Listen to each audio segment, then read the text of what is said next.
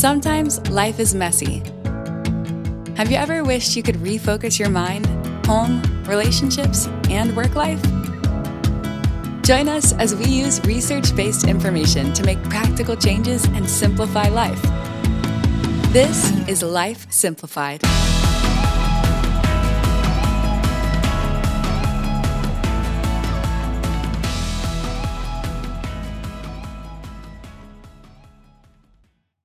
Welcome to Life Simplified. September is National Preparedness Month, so we have spent each episode this month focusing on ways we can prepare for natural disasters and emergencies. Today, we're going to be talking about navigating trauma after a natural disaster. But before we get started, I want to make um, a caveat. This is difficult content to discuss. And so, if you yourself have experienced a natural disaster or emergency, um, you may want to step away from this podcast for a while if you don't feel like you're ready. Or if at any point while listening you feel uncomfortable, um, please practice self care and do what you need to keep yourself safe. All right, let's get started. Before we can start talking about navigating trauma, we have to first know what trauma is. So let's talk about that. Trauma is your body's response when you experience an event that is life threatening or emotionally hurtful. When you experience trauma, it can leave lasting effects on your mental and physical well being. It could produce warning signs of physical or mental changes that you might not immediately recognize. So, a simple way to think about trauma is to consider the most stress you can handle in response to an uncontrollable event.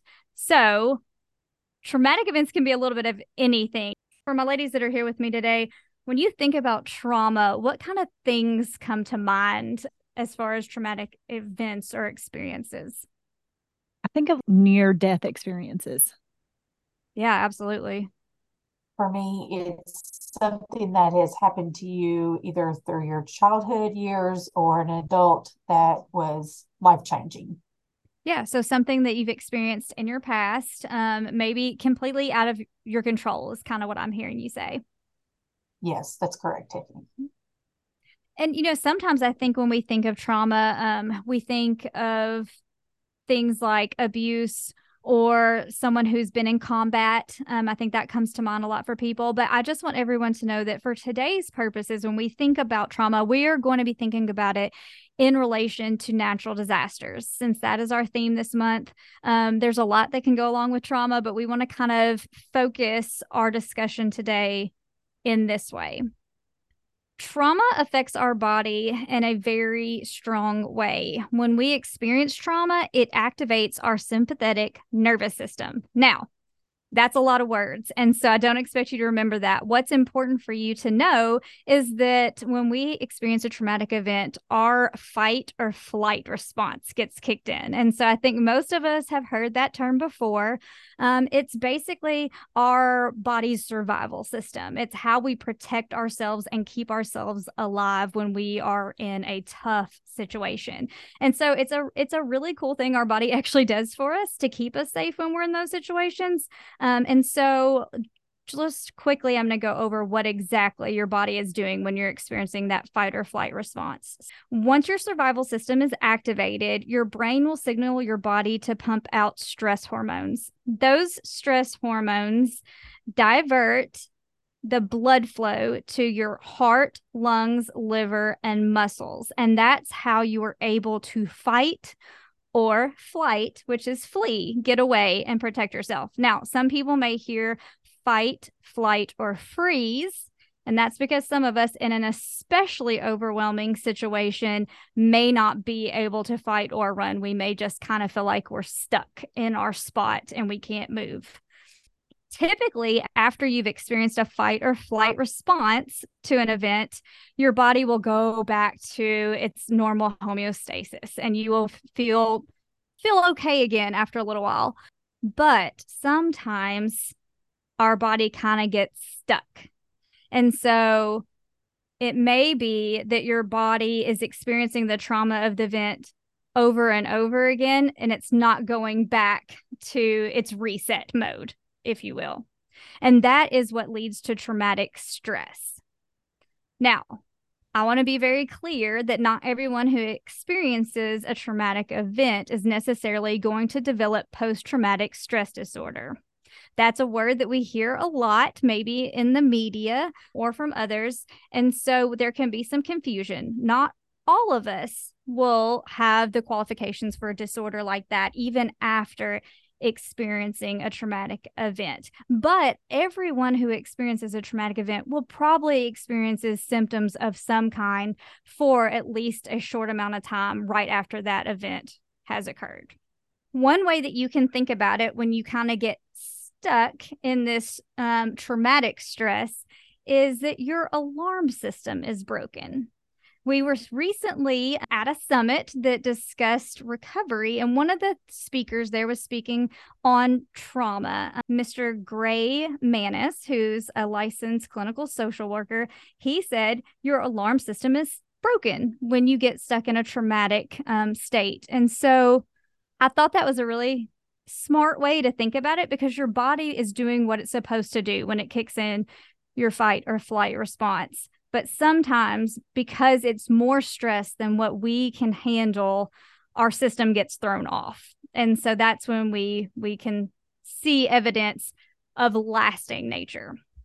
Now that we know what trauma is and how it affects our body, let's start discussing what some signs of trauma are. And we break those signs down into two different categories the immediate signs of trauma, and those are things that you experience pretty quickly after the traumatic event. So, quickly after a flood or a tornado or a fire or whatever natural disaster it is that you have experienced. That would be things less than three months after the event.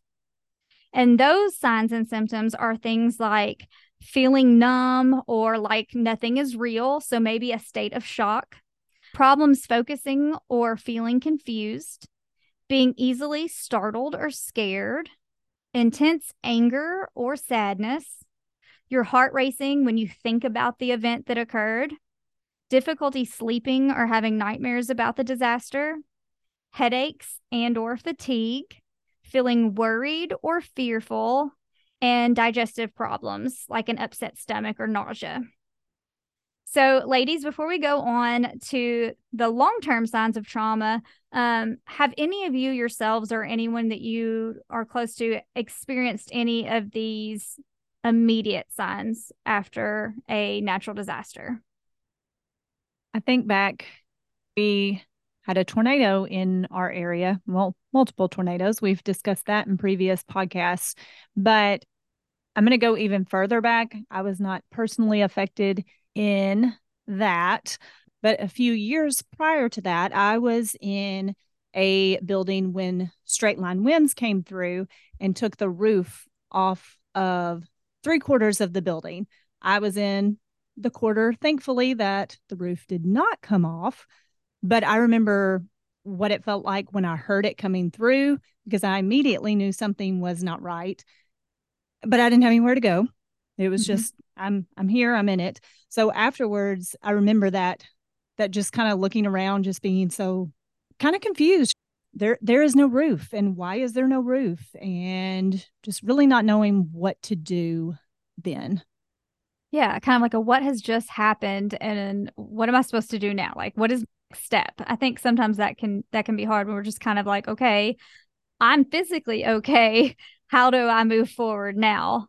Yeah, I think a lot of people can relate to that. And I think too, you know, no worries in you know comparing how we feel with someone else because everyone's experience is unique and everyone's experience is relevant you know how we feel how we experience things is very important so thank you for for sharing sharing because i think it can be hard looking back on now to say like okay did i experience any of these after the tornado that i experienced? And i would say i probably did. It's easy now being almost years out to kind of forget a little bit but in that moment i i know there were a lot of feelings a lot of fear um and a little little i don't know what to do next. So those are your sim- signs and symptoms three months or less after the event. Now, things start to shift a little bit once it's been longer since the event. So, long term signs of trauma are anything that you're experiencing more than three months after the event. And so, they can get a little a little more emotionally intense. So things like feeling irritable or bitter, difficulty thinking or making decisions, socially isolating from family or friends, avoiding places or things that bring back painful memories of the event, easily startled or scared by certain sights or sounds, problems completing work tasks, recurrent thoughts about the disaster or future disasters, difficulty sleeping, unable to sleep or sleeping too much, fatigue, worrying or fearful about future disasters, digestive problems, and intense grief for weeks and months. So, as I look at that list, I can see a few of those things in in my own children since having gone through a tornado. Now, I don't think that there's symptoms that they're experiencing that keep them from living living life, but definitely when we are in a season that tornadoes are more likely or if there is some form of a weather alert, um, they definitely have some more sensitivities now than they did prior to experiencing that event. And so, some of the things that I can say that that I've seen are maybe being a little more fearful about future tornadoes than they would have been previously easily startled or scared by certain sights or sounds. I would say the sound of the wind, kind of like Ashley alluded to in her experience, it's a pretty specific sound. Once you've experienced it, you remember what that sounds like. And so I would say now on our family's farm, wind is even more prominent because we've lost a lot of the structures that would kind of keep those sounds at bay. So I can tell now that even in myself, when we hear some of those sounds, we tend to get a little little more nervous about what might be to come do any of you all relate to any of these long-term signs of trauma I actually do. Um, as Ashley was talking about her experience, mine was not with tornadoes, but mine was with snow and ice. Where I grew up at, my parents still live there. Their house is surrounded by hills. And any way that you go to go up to their house, you have to go up big old hills. And when it would snow or have ice, my mother would have to go to work, so she would have to take us to the babysitter or family member to watch us if we was out of school. But she terrified me. I would honestly get in the floorboard because at that time you, you did not have to be in the seatbelts. And just the fear of going off the side of the road and wrecking because of the snow and ice for years, and I mean years, I would not drive on it because yeah. of that experience. You know, she didn't do it intentionally. It just, you know, it just terrified me. And now I finally, you know, I'm very cautious about it, but I'm not like frozen where I refuse to drive on it now. So, you know, I just take my time and and go. But for years I would not. I think that's a really important point to make too, Joni, that experiences we've had as a child can affect us for years to come. Um, and it sounds like you've been able to kind of resolve those fears by being able to make decisions that make you feel more comfortable when you are in snow and ice. But we have to pay attention to how our children are responding to events that they are around and exposed to as well and I thank you for sharing that story. I think that's a good picture of what what can happen. You know, I always said if I'm not willing to go out there and experience my experience it myself, then I'm not going to put my children in that position either because I was terrified of it. So why would I put all of us in danger if I was terrified to be out on it? So, and like I said, I've overcome it a lot, but I've got to my age though where if I don't have to be, I'm not going to be, but I can if I need to. Yeah, and you know what? I think that's a good point too. We have to remember as adults like we have control over our decision making. And so if if we're choosing to not go to a shelter or somewhere that has a tornado if weather's coming if we're choosing to get out on the road in ice or snow if we're if we're choosing to make those decisions we're those choices are affecting our children. And so they might feel really out of control because they don't have the ability to make those choices. So we have to be aware of of how the decisions we make affect them as well and being able to process that with them after the fact to see you know how they're doing because sometimes they will tell us and sometimes they hold that in and we're not sure how they're experiencing those natural disasters and events that could cause trauma. So, now that we know some of the signs and symptoms, there are things we can do to help cope with trauma. And so, we're going to just go over a few tips where if you have experienced um, a situation, a natural disaster that is traumatic in nature, there are some things you can do to help yourself and help those around you. So, the first tip is we have to prioritize basic needs. So, basic needs are those things that we have to have for survival, you know, things like food, safety, shelter, clothing, water, things that sustain our life, and things that a lot of times in a natural disaster are kind of taken away from us. You know, if we experience a flood, an earthquake, a tornado, many of the things we've discussed, a lot of times we lose our shelter.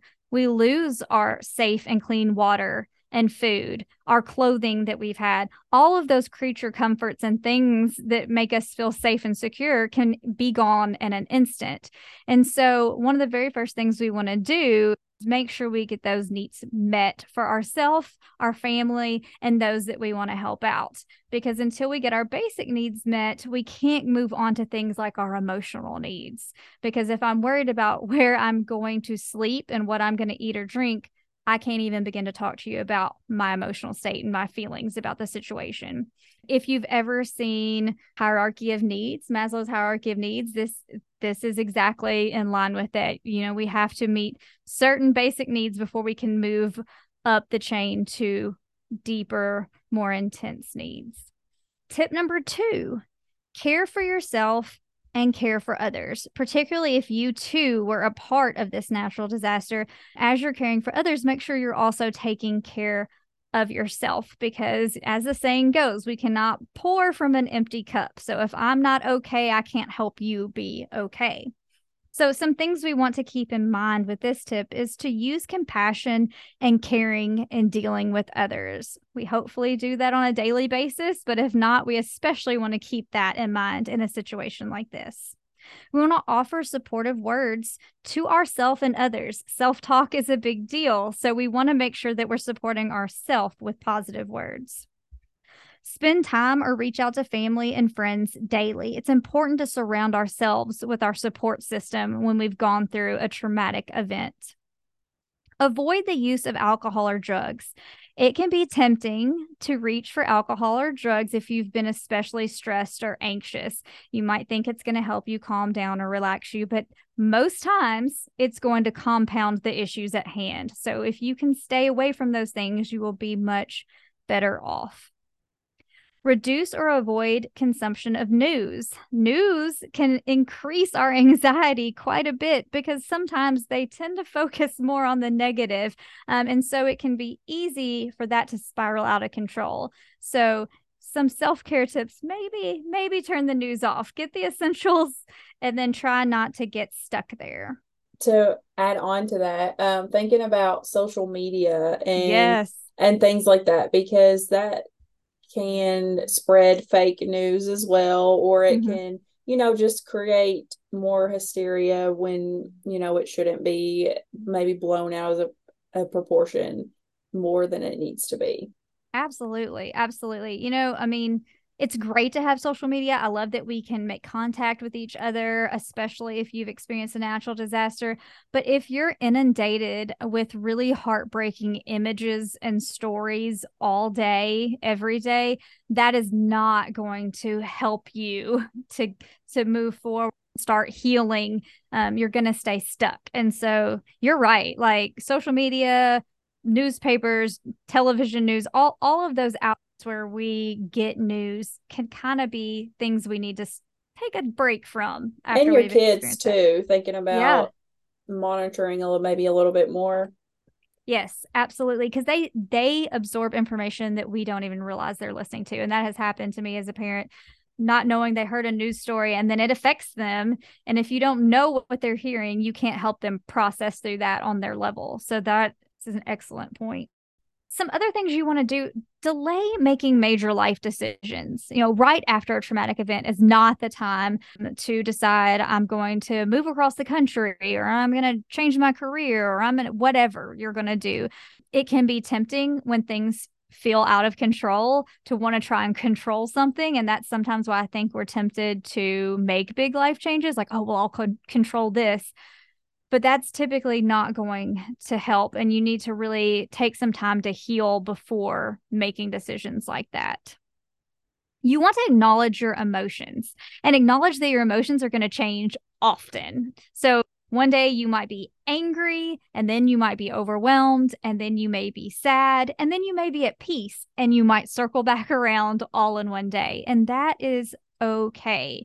You know, the process of healing and grieving and going through a traumatic event, we're going to run the gamut of all of the emotions and then come back again. So allow yourself to feel that, acknowledge it, talk to a trusted friend or family member, but whatever you do, don't don't try to suppress it or or tell yourself you shouldn't because you're feeling exactly what you need to feel at that moment. So in that light, give yourself grace.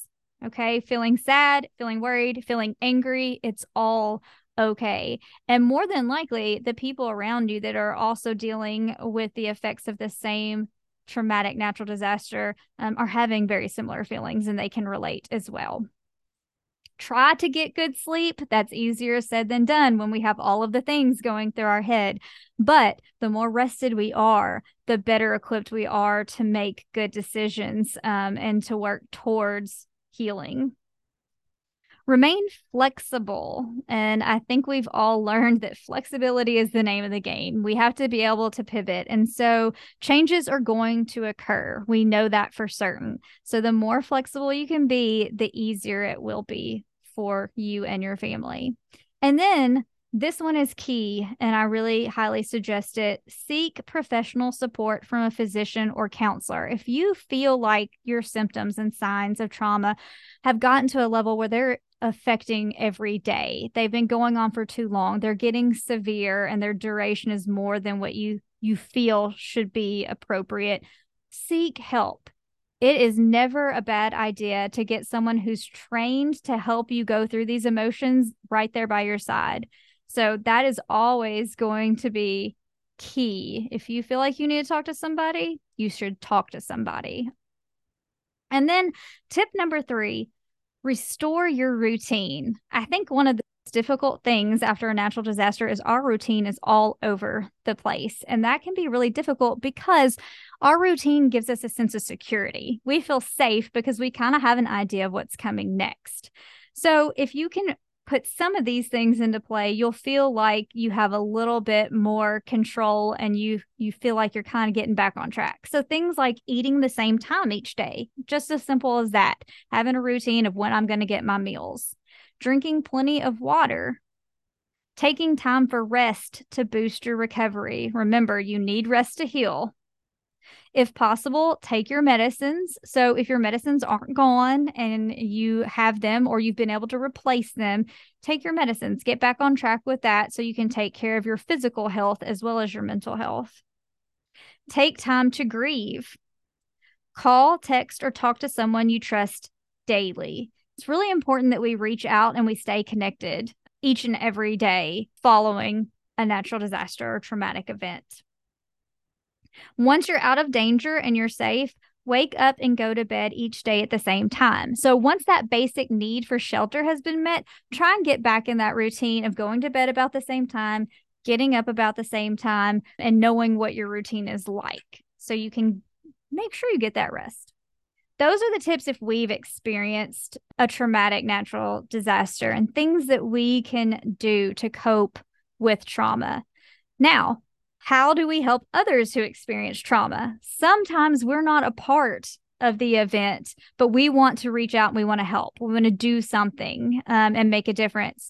And so there are tips for that as well if you are more of the person trying to help that person. Now, some of these tips are going to be very similar. So I'm going to go through them quickly because we've already discussed them, but it's good to keep in mind. tip number one interactions should be compassionate, calm, and helpful. I think that goes without saying. It's pretty self explanatory. If you're going to help someone who's experienced a traumatic event, you absolutely want to be compassionate. You want to remain calm because they should not be comforting you. And you want to be helpful, not causing more stress or chaos. Tip number two prioritize physical safety and basic needs. We already went over this. If we don't have our basic needs met, we cannot go any further. So, if you're helping out, the first thing you want to check with is do they have food, water, clothing, shelter, and safety? And once those needs are met, then you can move on and talk about the emotional effects of the traumatic event. Tip number three look for signs of trauma and provide support. So, just like we want to take care of ourselves um, and our family if we've experienced it, we want to look for signs of trauma in individuals that we're trying to help. And we want to provide support to them that will be um, something that can help them get through this tough time. So, tell them that you care about them. Just knowing someone cares can make a huge impact because oftentimes we feel very alone after times like this actively listen to them. That means listen, process, repeat back to them for clarity, and know that you're not just hearing words, you are listening to the meaning behind the words. Connect them with family, friends, and other resources. They may be at a point where they can't even recognize who could be their support system. So sometimes pointing that out and maybe making that first call for them can make a huge impact on them and their life.